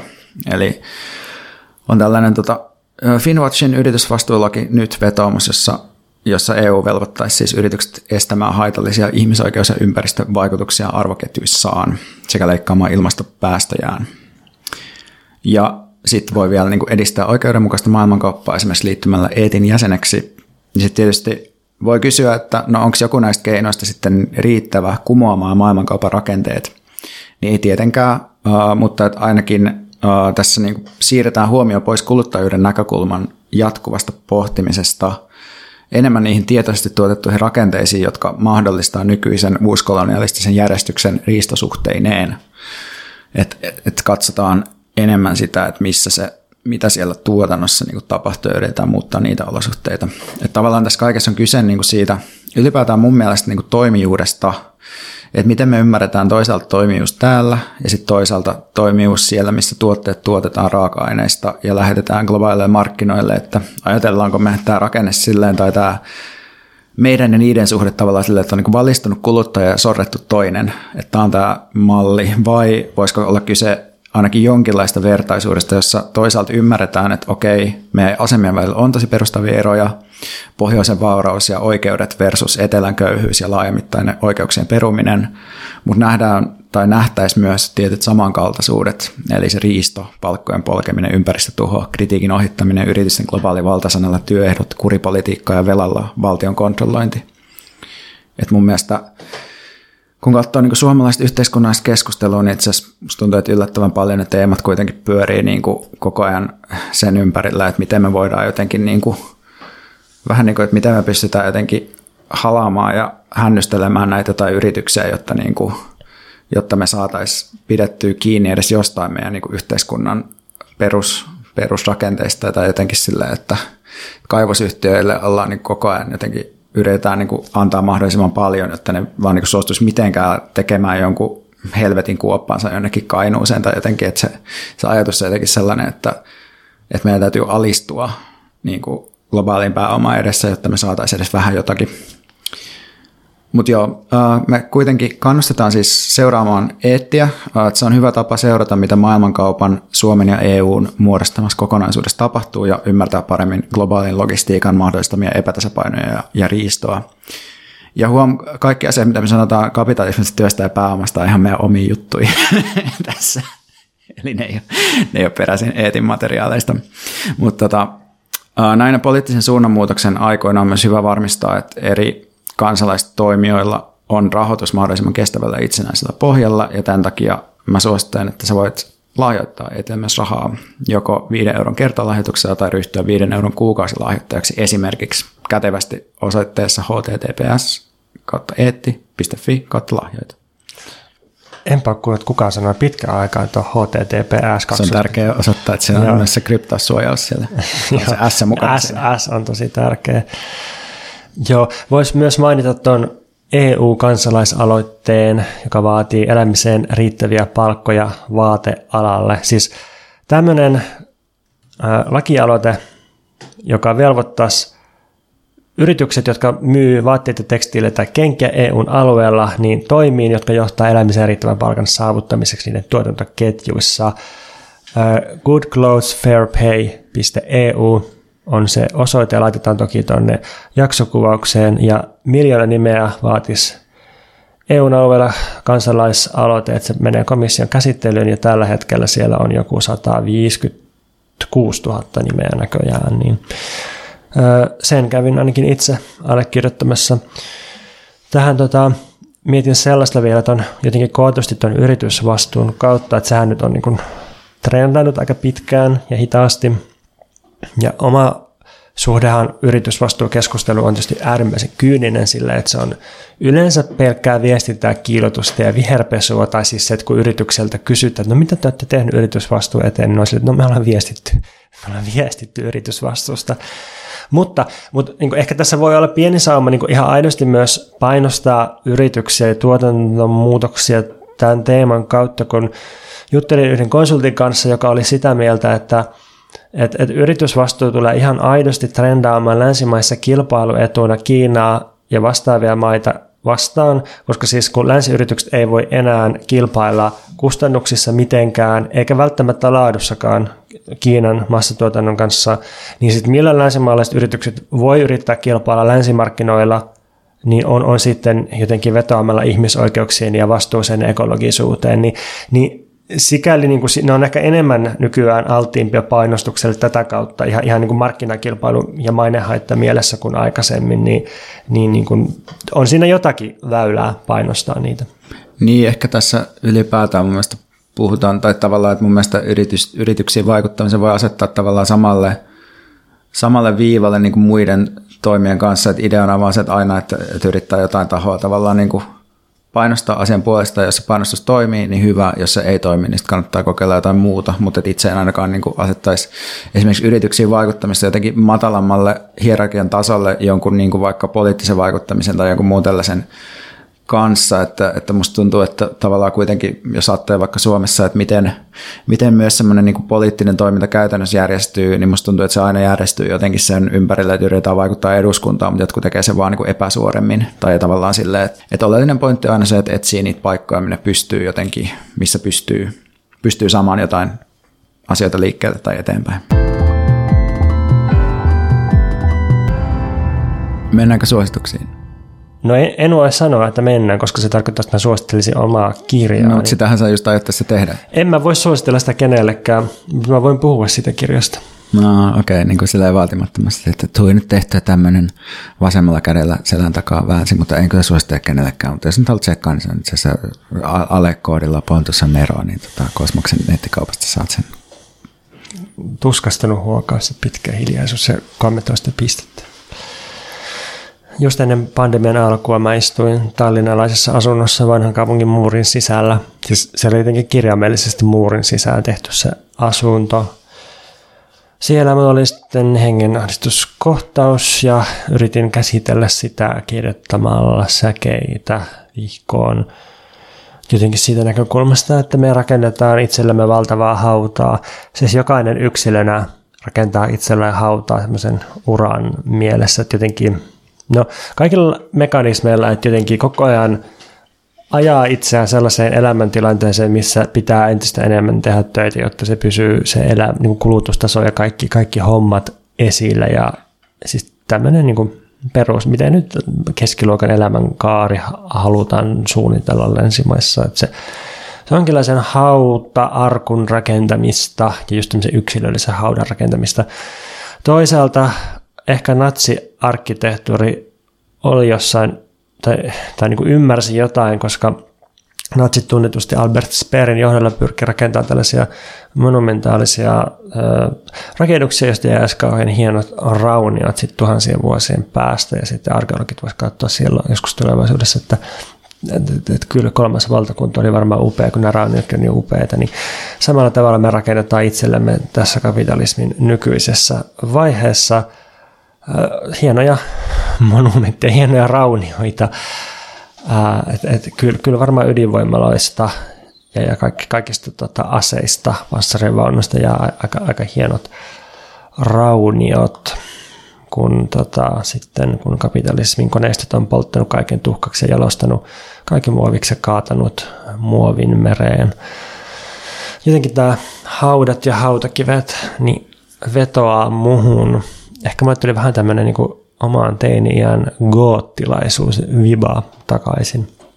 No, kävelin sitten ympärinsä Tallinnassa ja Pohjois-Norjassa ja Konnevedellä ja Lefkasin saarella Kreikassa ja kirjoitin lisää säkeitä, jotka käsittelee yhtäältä pieniä ilon ja surun ailahduksia toisaalta aika niin kuin massiivisia juttuja planeetan historian massasukupuuttoja ja kaiken elämän tulevaa kuolemaa. Mulla on siis sellainen tausta, että alle parikymppisenä mä kirjoitin paljon runoja ja harrastin runoutta paljon. Ja, ja vuosien varrella jonkun verran on seurannut suomenkielistä helsinkiläistä ja jyväskyläistä runoskenee. Ja sitten sit mulla oli kuitenkin noin kymmenen vuoden tauko ja sitten viime vuosina mä oon vähän palannut runouteen – tein, tein sitä tämän kirjan taustatöissä niin yhtäältä ensimmäisen tuhatluvun kiinalaisen maisemarunouden avulla ja toisaalta aforistisen ja fragmentaarisen poesialaisen nykyrunouden kautta. Sitten mä huomasin, että mä ehkä yrit, vähän yritän liikaa kuitenkin ikään kuin kertoa tai väittää runomuodossa. Se, sehän ei niin kuin, et, siis niin, jos haluaisi tehdä kertovaa runoutta, niin pitäisi varmaan kirjoittaa joku nuorten romaani sää-romaanin muodossa. Että silleen se varmaan onnistuisi, mutta, mutta noin niin kuin muuten nykyrunous, niin ei se, ei se oikein musta ehkä toimi semmoisen niin kertomusmuotona. Niin sitten tuli sellainen olo, että pitää kirjoittaa rinnalle pienoisromaani, joka ilmaisee vähän niin kuin samaan asian, mutta ei sitten kuitenkaan. Niin sitten syntyi tämmöinen tasa-arvoinen romaani ja runoteos, jotka nyt julkaistaan kääntökirjana, eli, eli siis tämmöinen yksi fyysinen nide, jossa on kaksi etukantta ja nolla takakantta, ja kun tämä kääntää ympäri, niin se on proosaa, ja kun kääntää ympäri toisinpäin, niin se on runoutta, ja ne osiot kohtaa sitten nurinpäin keskellä. Olisiko tämä joku 180 sivua yhteensä, ja tota, niin, toinen kansi on tuhkanharmaa, toinen on tulen punainen. Öm, tästä tulee myös äänikirja ja e-kirja, jotka julkaistaan 4. toukokuuta, mutta tota, mä henkilökohtaisesti suosittelen tätä fyysistä kirjaa siinä, että kun siinä on just se, että ne on tasa-arvoisia nämä puolet ja ne heittää toinen toiseen ja toinen toiseen ja sitten voi pyöritellä tätä kirjaa käsissä ja miettiä, mikä tämmöinen skeittiramppi juttu tässä oikein on. Joo, mä jotenkin ehkä mä voin puhua siellä rakennelähtöisesti, että proosateos, pienoisromaani on jäsennetty väljästi erilaisten hautaustapojen mukaan, että siinä käsitellään maahautaamista, merihautaamista, taivashautaamista ja polttahautausta, ja näistä syntyy viisi erilaista maisemaa. Runoteos taas rakentuu kolmesta osiosta, joita mä ajattelin tuhkapilvinä. Ensimmäinen on abstrakti ja teoreettinen, toinen on ultranaivia mökkirunoutta, kolmas on, mä ehkä voisin kutsua sitä kuolemahuumoriksi. Ja ehkä haluan sanoa, että tämä ei ole autofiktiota. Toki on käyttänyt noita omia kävelykokemuksia eri, eri maisemissa, mutta ei tällä ei niin mun nimeä tai niin mun hahmoa tällä, täällä tota, päähahmolla eikä tämä niin ihmissuhde, jota tässä käsitellään, tässä on siis semmoinen monologimainen rakkaussuhteen lopun käsittely, niin se, se ei niin kuin millään tavalla liity, liity mun elämään sinänsä sitten. Se on tärkeää näinä aikoina sanoa, että kaikki, kaikki ei kerro niin kuin yksi yhteen kirjoittajan elämästä. Tota, Veikka, sä luit lähes valmiin version tämän kässäristä, niin minkälainen lukukokemus se oli sulle?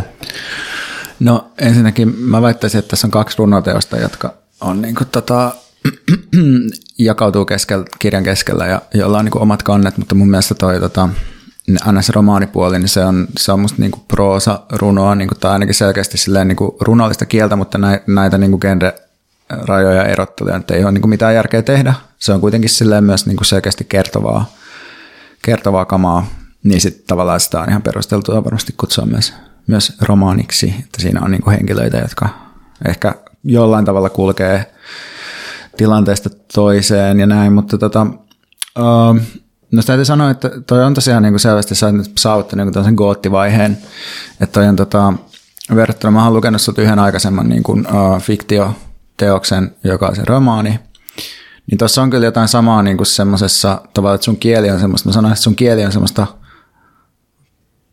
pakattua kärsimystä tai jotenkin silleen, tai semmoista pakattua, ei ehkä kärsimystä, mutta pakattua semmoista niin kuin metaforista ilottelua semmoisen niin jyrän alle jäämisen kokemuksen parissa tavallaan jossain mielessä. Ja se on musta tavallaan mielenkiintoista, tai mielenkiintoinen ristiriita, mikä tässä mun mielestä niin kuin on, mikä on ehkä aika näennäinen ristiriita, mutta mä haluaisin siitä ehkä kysyä sinulta jotain, on se, että kun, kun tavallaan voisi ajatella niin, että, että jos, jos sulla kautta meillä on jonkinlainen niin projekti, niin, niin yksi sen projektin osa on, on niin kuin ilon ajattelu ja ilon kautta toimiminen ei silleen niin kuin good vibes only mielessä, vaan enemmän sellaisessa mielessä, että pyritään niin kuin omaa toimintakykyä ja voimaa niin kuin kasvattamaan, välttämään, välttämään sellaisia niin kuin yksilöllistäviä, itsestä erottavia surullisia affekteja ja enemmän niin kuin tekemään, tekemään juttuja, jotka niin kuin jotenkin, joista tulee, jotka rakentaa niin kuin jaksamista, voimia, hyvää oloa ja tällaista. Niistä mä mietin tavallaan silleen, että miten, miten päädyit näihin maisemiin ja miten, mikä näiden suhde on tavallaan sellaisen niin ilon politiikkaan?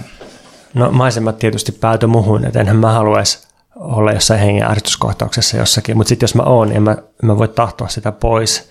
Ja sitten sen surun myöntäminen ja kirjoittaminen auki ja jakaminen, niin se, sehän voi olla tie kohti sitä iloa. Siis voi ajatella sitä, sitä jonain niin rehellisyytenä tai, tai sellaisena totuuden puhumisena. Tai jotenkin mä ajattelen, että, mm, että se, siis mulla on vähän niin kuin hankala suhde semmoiseen jotenkin arkiseen totuuden puhumiseen tai sellaiseen, niin kuin, että hei, nyt niin kuin bullshit seis ja nyt puhutaan suoraan ja totta rehellisesti näin, mutta et, et jotenkin fiktiossa just jo, vähän sen niin kuin paradoksin kautta, että, että kun fiktiohan nyt on, on keksittyä ja ei, ei ole niin kuin suoraa puhetta maailmasta, niin jotenkin siinä sitten se tuntuukin tosi tärkeältä se niin kuin toden puhuminen tai jotenkin, jotenkin niin kuin rehellisesti kokemuksen auki latominen ja sanominen, että hei, kattokaa nyt, että, että tässä me tuhotaan 100 miljoonaa vuotta elämistä, että, että niin kuin, okei, on aika mahtipointinen vaihe, tämä mahtipointinen väite sanoa näin,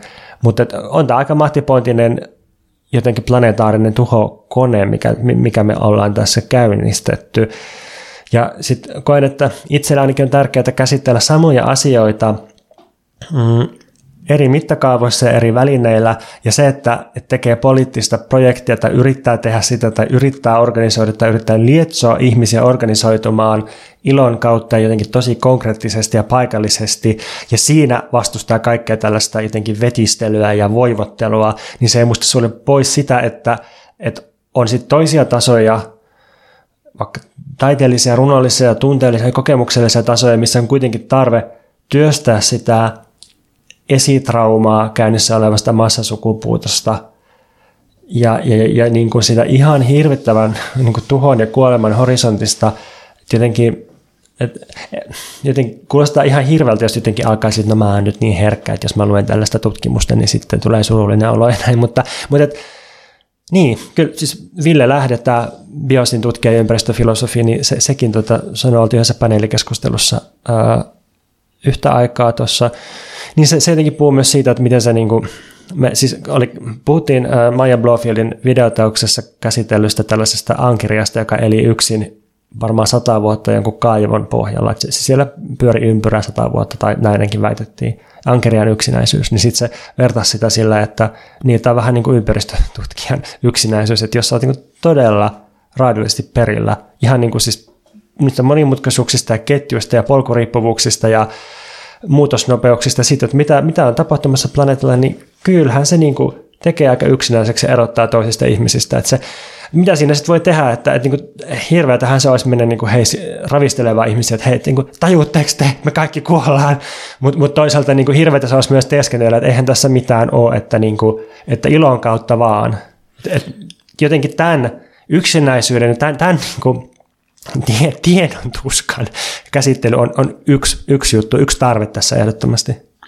Niin, ja sitten voi tietysti kysyä sitä, että, että mun mielestä tavallaan niin kuin, tai mä mietin, että, että onko sulla ollut jotenkin semmoinen myös, oot sä kokenut tavallaan, että, että on etsinyt pitkään tilaa niin kuin tällaisen kokemuksen artikuloiminen, koska musta tuntuu, että on kuitenkin vähän uusia sävyjä jollain tavalla sun tekemisessä – No, mulla ne on taas niin kuin hirveän vanhoja, mutta mä ymmärrän, että ne ei ole näkynyt ulospäin. Tai siis mä koen, että tämä on taas sellainen asia, mikä kuulostaa niin jotenkin mahtipontis, banaalis, maailmantuskalliselta, mutta että, että silloin kun ö, jotenkin itsellä oli keskivaikea masennus joskus teini-ikäisenä, niin, niin toki siihen liittyy paljon kouluväkivaltaa ja, ja tota, sosiaalisia ongelmia ja, ja näin poispäin, mutta mut, kyllä se liittyy myös sellaiseen havahtumiseen, että, että ekaa kertaa jotenkin poliittisesti tiedosti, että mitä on kapitalismi ja mitä se tekee meille, mitä se tekee ympäristölle. Ja, ja sitten kun mitä tahansa luki tai keskusteli aikuisten kanssa, niin se todellisuus kiellettiin. Tai jotenkin, tai, tai sitten se niin kuin myönnettiin ja sitten sit hymähdettiin ja sitten jatkettiin niin ennalla. Ja se, se, niin tämän tiedostaminen se on niin, niin musertavaa, että, että sitten jotenkin sitä helposti päätyy peittämään jollakin viinan juomisella tai maanisella uran tekemisellä tai jollakin tällaisella, niin, niin tästä nyt voi tietysti tehdä semmoisen kertomuksen, että, että mä jotenkin voin tässä välillä niin hyvin, että mä piilotin tämän asian tai jotenkin en ajatellut tätä asiaa, tai voi tehdä semmoisen kertomuksen, että mä voin tässä välillä jotenkin huonosti just siksi, että mä yritin niin kuin piilottaa tällaisen kokemuksen itsestäni, ja nyt, nyt mä voin taas paremmin, kun mä voin sanoa sen. Niin, kuin. niin, niin ehkä, ehkä mä kysyn tätä sen takia, että mä mietin, että koska säkin oot kuitenkin um, niin kuin ollut poliittisesti aktiivinen aika pitkään, niin kuin, ja sitten Uh, niin kuin viime vuosina se on ollut enemmän sillä, että sä oot enemmän just kirjoittanut ja tavallaan siirtynyt myös, tehnyt enemmän niin kuin, tai julkaissut enemmän myös niin kuin kaunokirjallista fiktiivistä materiaalia. Sitten mä mietin, että vois, voisiko olla myös niin, että se tietynlainen niin kuin etäisyyden ottaminen tavallaan se, se välittämään politiikka on myös antanut niin kuin enemmän tilaa käsitellä tällaisia teemoja, jotka on niin kuin, ehkä joita on niin kuin vaikea käsitellä sellaisessa poliittisessa praksiksessa. Joo, hyvin, hyvin muotoiltu. Näin, näin varmasti on. Ja, ja sitten tietysti musta niin kuin, vaikea puhua omasta kirjasta tai jotenkin sillä, että hei, luepas tällä, älä lue tolleen, mutta voihan sitä ajatella, että, että, että kirjan puhuja on aina rooli, se on joku näkökulma ja se, se voi olla vaikka joku yritys tarkastella just sitä duumeria meidän kaikkien, ei kaikkien, mutta useimpien sisällä, joka, joka sit, jonka niin ongelmana on just help, helposti se, että liutaan sellaiseen fatalismiin ja sellaiseen, että, että tota, eihän tässä niin kuin muserruksen jyrän alle mitään oikein mahda, niin, niin jotenkin sitten se, että saa jotenkin kristallisoitua, puristettua sen sellaiseen juttu semmoiseen muottiin, että sitä voi tarkastella ja voi niin rauhassa miettiä, että, että mikä, mikä tämä homma nyt on, että tavoittaako jotenkin osan itsessään tästä vai, vai niin kuin, onko tämä ihan vierasta vai niin kuin, onko tämä jotenkin jaettua kokemusta. Että joku tuommoinen niin tutkimusyritys siinä ehkä voi olla ilman, että, että se olisi jotenkin suoraa väitelausetta maailmasta ikään kuin ä, poliittinen puhe jossain mielenosoituksessa. Niin, niin siis niin lähtökohtaisesti tietysti olisi toivottavaa, että ihmiset pystyisivät lukemaan kaunokirjallisia teoksia myös sille, että ne ei välttämättä ole niin kuin tekijän suoraa puhetta sielusta ja totuuden sanomista, vaan että ne voi kirjaimellisesti niin kuin edustaa jotain täysin niin kuin paikallista ja spesifiä roolia tai jotain tällaista niin kuin näkökulmaa tai mitä vaan. Niin, nyt kun tämä on kerran tämmöinen niin kuin oma podcast, jossa vielä on puheen oma kirja, niin ehkä voi yrittää oikeasta itseä koskee näitä itsekeskeisiä vääryyksiä. Totta, tai se, se on mulla, mulla on hämmennys sen edellisen romaanin kohdalla, että, että monet ihan niin kuin ammattikriitikot luki sitä ainakin tekstiensä perusteella vähän silleen, että, että minä puhun tässä minuna mun elämästä. Ja sitten sit tuli jotenkin, joku tuli kysymään, että no, että sä nyt varmaan asut täällä Kalliossa, kun tässä niin kuin kerrotaan kalliolaista ja näin. Ja jotenkin, että ei, että mitä, että, että eihän se, että, että fiktiokirjassa mainitaan ikään kuin todellisia nimiä, niin eihän se nyt tarkoita, että se on niin kuin journalismia. Kyllä se nykyään tarkoittaa. Niin, se, mutta se, jotenkin, että et, et, et ehkä autofiktiokeskustelu on näivettänyt myös jotenkin ihan ammattikriitikoiden tai to, toimittajien kykyä lukea fiktiivistä tekstiä. Ja sitten sit mietin niin kuin, jotenkin taas tässä tasapainoa, että miten puhut tästä, mutta musta se on jännä, että, että yksi, yksi tota, mm, niin aika skarppi kriitikkokaveri niin oli jotenkin aika hämmentynyt, kun se kuuli, että multa tulee runoa ulos, ja sille, että enpä ajatellut, että itse että kirjoittaisit runoa koskaan, mutta että, että kuitenkin, jos, jos on niin saanut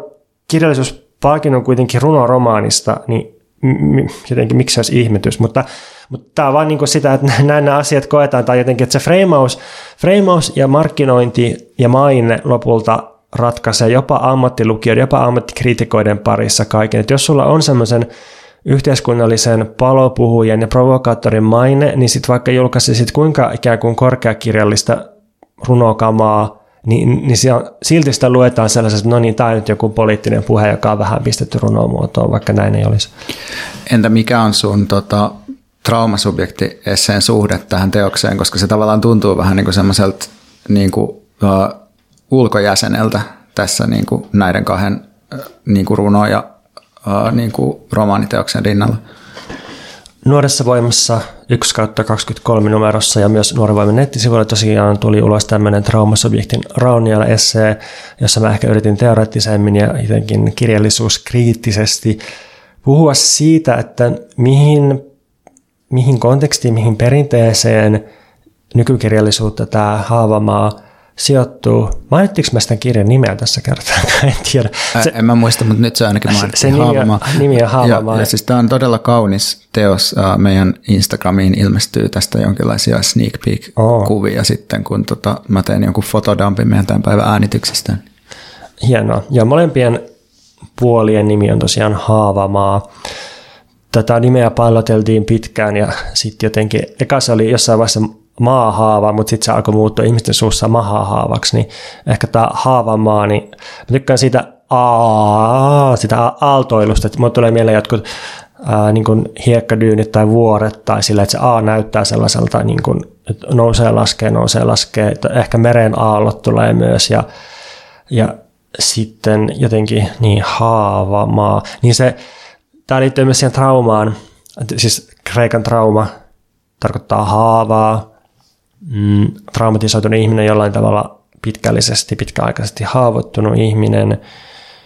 Ja sitten, niin mä kirjoitin tuossa esseessä traumakirjallisuudesta ja siitä, että miten jotenkin iso osa nykykirjallisuutta on vähän jumittunut sellaisen asetelman, että vähän niin kuin ollaan nostettu omat räjähtäneet itsemme ja haavamme galleriaan ja niitä tarkastellaan siellä sitten valaistuksessa ja jotenkin, että on niin paljon kaikkea tällaista fiktiota ja muistelmaa koulukiusaamisesta ja seksuaalisen väkivallan uhrina olemisesta ja, ja, ja myös traumatisoitumisesta, mm, luontokadosta tai, tai, tai niin kolonialismista. Ja, ja sitten mun pointti jotenkin oli, että tämä on kaikki totta.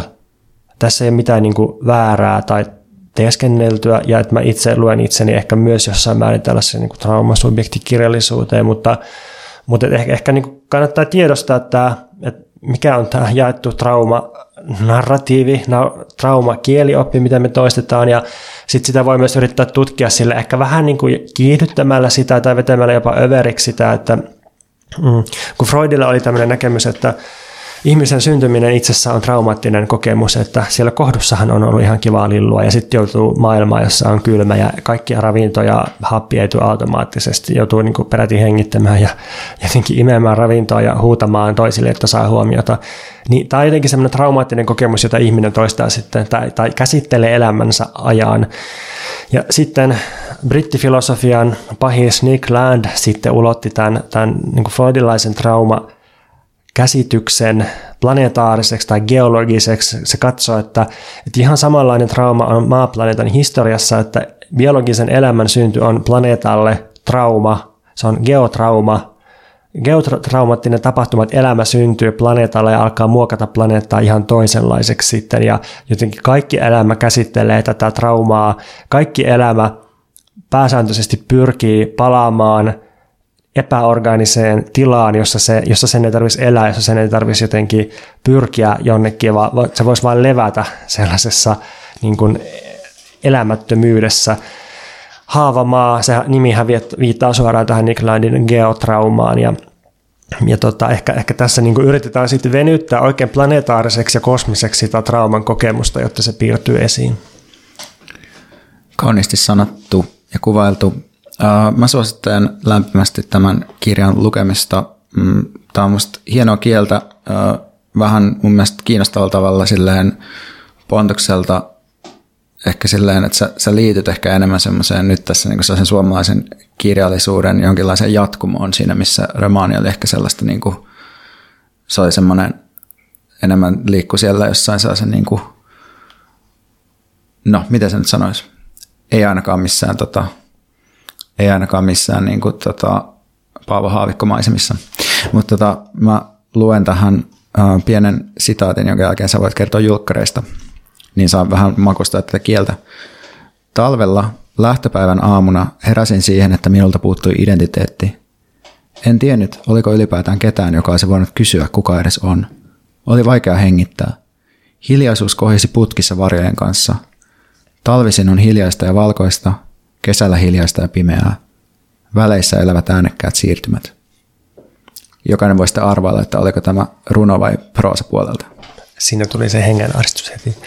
Tota, joo, järjestän pienimuotoiset avoimet julkkarit tästä kirjasta torstaina 4. päivä toukokuuta 2023 Bar Limbo, Helsingin katu 21 ja Limbon alakerta. Eli kun menette sisään Limbon ovesta, niin suoraan eteen ja vasemmalta portaat, mustat portaat alas hautaan, siellä on julkkarit kello 18-23. Ihan pientä tarjoilua nopeimmille ensimmäisille, pientä puhetta. Sitten on DJ Astrosofia ja DJ Hot Mess soittamassa. Rohkenen luvata, että myös Veikka on tavattavissa. No ainakin mä oon siellä tavattavuudesta, en sanoisi niin. mitään. Mutta et, et kaikki podcastin kuuntelijat ja ketkä hyvänsä, niin jos haluatte tulla moikkaamaan juomaan viiniä, ostamaan kirjaa, mitä tahansa, tapaamaan ehkä jo, jonkun toisenkin kuulijan, niin, niin tervetuloa käymään sinne. Sitten, joo, siinä oli tämä mainos. Mä haluaisin suositella meidän Patreon liveä, eli me tehdään tällaisia video live aina silloin tällöin. Ja nyt on tulossa seuraava tiistaina 23. toukokuuta kello 17. Kysy mitä vaan konseptilla – ja kysymyksiä meille voi lähettää mailiin osoitteeseen mikä meitä vaivaa at gmail.com ja meillä jotain kysymyksiä on vanhoista striimeistä vielä jäänyt käsittelemättä, niin niitä varmasti otetaan siihen sitten myös. Mutta että please tue meitä, auta meitä jatkamaan tämän ohjelman tekemistä, jos koet, että se viihdyttää tai jopa sivistää. Eli tilaamme on Patreon. Siellä jatkuu myös meidän sanakirjakeskustelujaksot internettiin ja internetkirjaan liittyen. Ja sitten jos et halua heittää meille seteleitä, niin voit tukea meitä myös ilmaiseksi heittämällä viisi tähteä podipalvelussa, jossa meitä kuuntelet ja tilaamalla meidän jaksot. Ja lisäksi mä haluan suosittaa, että kannattaa kuunnella Veikan salainen päiväkirja podcastia. Se on siis aivan loistava jakso siitä. Siis otsikko on joku, että katkoin ennen välejä, niin poltin siltoja jonnekin toisiin kollektiiveihin, mutta, mutta se, se on vaan taas silleen, että 20 minuutissa Veikka saa sanottua niin paljon kaikkea hienoa. Huomasitko Veikka, että kun sä kehuit tässä mun jotain tuotetta, niin mulle tuli heti sellainen olo, että mun pitää palauttaa balanssia kehua. Joo, mä olin just, just call ottamassa sua tällä kehut sillä saata.